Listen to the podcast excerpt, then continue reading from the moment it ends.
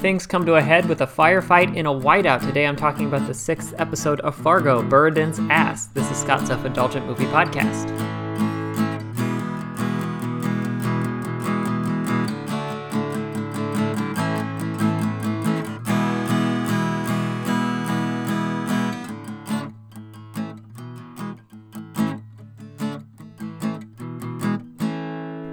Hello, movie friends, and welcome to Scott's Self Indulgent Movie Podcast. I am Scott, and we're continuing our coverage with Fargo by moving into the sixth and arguably the most action packed episode of this particular season, Buridan's Ass. So, um, a lot going on in this episode, so without any further ado, let's get started.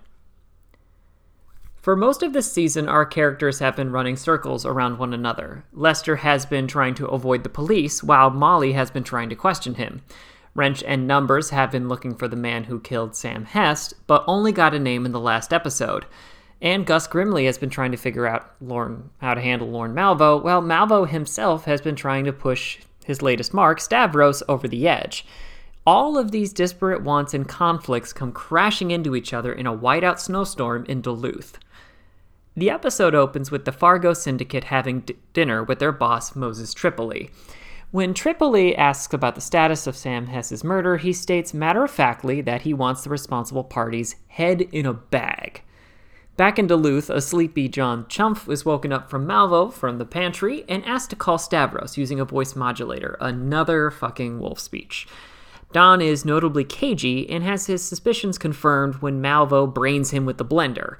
Molly is also on her way to Duluth to check in with Gus after Malvo's intimidating visit the night before and the two follow the car follow the car to Stavros's grocery store, Phoenix Farms. Stavros isn't there though, so she leaves her card and they depart. In Bemidji, Lester's on the mend physically, but in a bad spot legally. He's being watched by the police and under suspicion of killing his wife, and his brother Chaz is inclined to agree. Lester then decides to switch places with his hospital roommate and make his escape. Meanwhile, Stavros is set to make the drop when he decides God has another plan besides this ransom and tells Wally to take Dimitri home, his son. We check back in with Lester, who is grabbing a series of items from his house, including a picture of his wife, some of her underwear, and the murder weapon, and delivers them at his brother's house in the gun safe. He also takes an unloaded weapon and puts it in his nephew's bag. He's spotted by said nephew on his way, but the young man doesn't say anything. And poor Don wakes up as we see Malvo's plan. He's duct taped Don to a leg lift machine and strapped an empty shotgun in his hands. Malvo then opens fire on the nearby houses and cars to invoke a police response from an automatic from an automatic rifle, and Don is quickly beset by a SWAT team that kills him in a hail of bullets. Malvo is on his way to get his money when he's attacked on both sides by Numbers and Wrench. Using the snowstorm as cover, Malvo is able to get the drop on Numbers, find out who sent him, and kill him. Hearing the shootout, Gus and Molly give chase. Molly heads headfirst into the storm and firefight and fires upon a suspect, and Gus fires at who he thinks is a suspect. Unfortunately, the person he shot was Molly. Stavros does what he thinks God wants and puts the money beside the side of the road with a similar marker like the one he found. Unfortunately, Wally and Dimitri are both killed when a freak incident drops a whirlwind of fish on the car and causes an accident. Stavros finds them both dead on the way home. And finally, Lester heads back into the hospital undetected and gives a smug, satisfied grin before the episode ends. And whew, there's a lot going on there. So let's start with the Fargo stuff. At first glance, this may seem like the least Fargo episode of the show. Not only is this episode full of gunplay and violence, but also unspeakable levels of tragic irony. But if there is a connection to make, it's that no crime, even a seemingly perfect one, goes according to plan. The ransom plan in the film part falls apart at almost every turn, including the senseless murder of two nearby policemen during the abduction, the accidental death of the person they're holding for ransom, and a money exchange that ends in gunfire, notably at the top of the parking garage like Stavros is supposed to be at.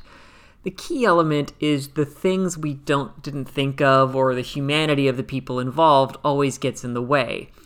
Lorne Malvo's plan is as close to perfect as you can picture. He's got Stavros on edge, he's distracted the local police, and he's taking out his co conspirator.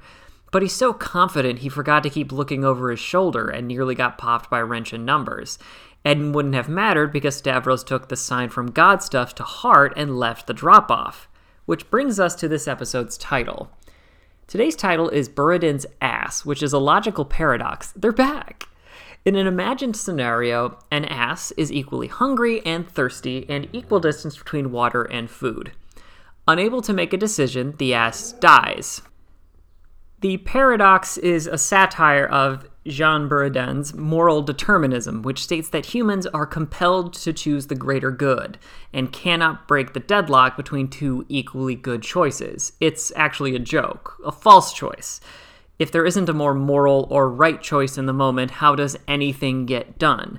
Sometimes free will in our humanity tips the scales, and indecision can be a killer.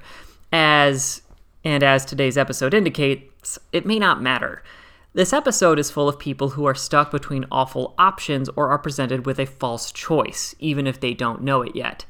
Gus on whether or not to shoot at someone in the snowstorm, Lester with how to handle the pending investigation with against him, Molly on whether or not to run towards danger.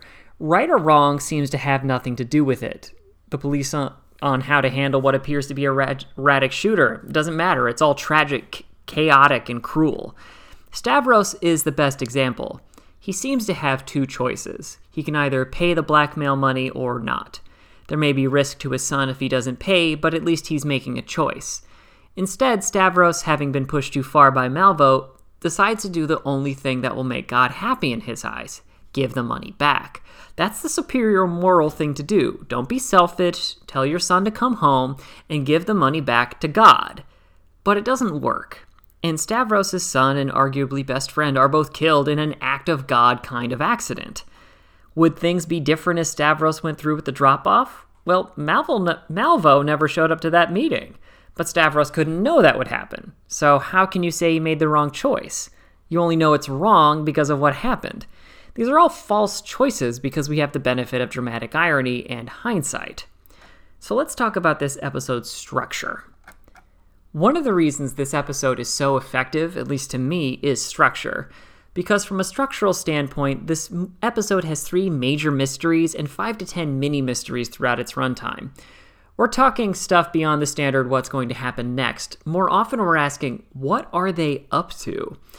For our three leads, Malvo, Lester, and Stavros, they each make a decision early in the episode, but the audience has no idea what the decision is and how it will play out until the episode's over.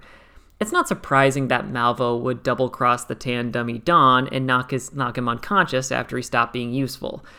But predicting that he'd set up Don like he does is nigh impossible. Likewise, Lester leaving the hospital is in character, but setting up his brother to take the fall for his crime is something else entirely. And Stavros doing what God wants is equally impossible to predict that whiteout perfectly matches how the audience feels watching this episode. What on earth is happening right now? And that's before we get to shootouts in the snow when we can't see who's who until the dust settles. And this is also the moment Lester fully descends. It's no accident that Lester completely lets go of his humanity in this episode. After seemingly purging himself of guilt, hence why the infectious shotgun pellet is gone, Lester is confronted with the reality he's been trying to outrun Unless the police find another suspect, Lester is in the, is the primary one in his wife's murder. And sadly, this version of Lester would make Lorne Malvo proud. His solution is designed to either harm or sully all of the family he has. He most obviously he's betraying his brother, who's quite flawed, but has attempted to provide support for him. That's awful. But he's also sullying the name of the woman he murdered by conjuring up an affair out of thin air and using heirlooms of their marriage as evidence, which in turn harms his brother's wife, and even targets Chaz's son, who is described as having some kind of socialization problems, by planting an empty gun in his backpack. He even looks him dead in the face before scurrying out of the house. The old Lester may have been capable of this, but he would have been clumsier and racked with guilt. Not even close this time. As Lester realizes he made it back to his room undetected, a terrifying smile crawls over his face. We know that smile. We've seen it on Lorne Malvo's fa- face since episode 1. And now, I want to talk about how this episode looks. Up to this point, the visuals of Fargo are very cin- cinematic, painterly, crisp, and plain. This isn't a criticism. This is a straightforward style, is what makes the background gags and grandiose opening score work so well. It's a cinematic look to what feels like a straightforward show about crime and people's reaction to it. And this episode introduces so many visual elements we have not seen until now. First and foremost, I wanted to highlight how the snow looks in this episode. I think it's pretty obvious that most of the snow in this episode is fake, especially in the whiteout sequences. But despite being a visual effect, I think it's absolutely perfect in this episode. It makes every shot look like an impressionistic painting, even if it's a shootout. And I've never seen anyone use an effect like this before. I think more people really should. In addition, this look really sells the uncertainty and chaos of each shootout. You understand why Gus fired, especially after hearing gunfire and screaming halt, or why Wrench and Numbers couldn't get the drop on Malvo again. And then when it's revealed who Gus shot and the camera pans out, it looks Shakespearean. Hell, even poor dumb Don gets a death that feels tragic and religious. The entire construction of the scene, including the sound and visuals, is so awful, and sadly, as we know, exactly what Malvo wanted to happen. Malvo has seemingly accounted for everything to make sure the cops come in blind and kill Don. He even set up a booby trap so Don could be dead before they open the door. And the slow motion reveal of Don in the darkness being shown in smoke and light is shot like religious iconography. Don was a giant idiot, but he didn't deserve to be a martyr. If this was a movie, this would be the all is lost moment, where the bad guys are winning, the good guys are at their lowest, and at least one main character has died. But the visuals hammer these tragedies home. So hopefully, things can only go up from here. This has been Scott's Self Indulgent Movie Podcast. Thank you so much for listening. Don't forget to like, share, and subscribe wherever you get your podcasts. And don't forget to join our Facebook group, Scott's Self Indulgent Movie World.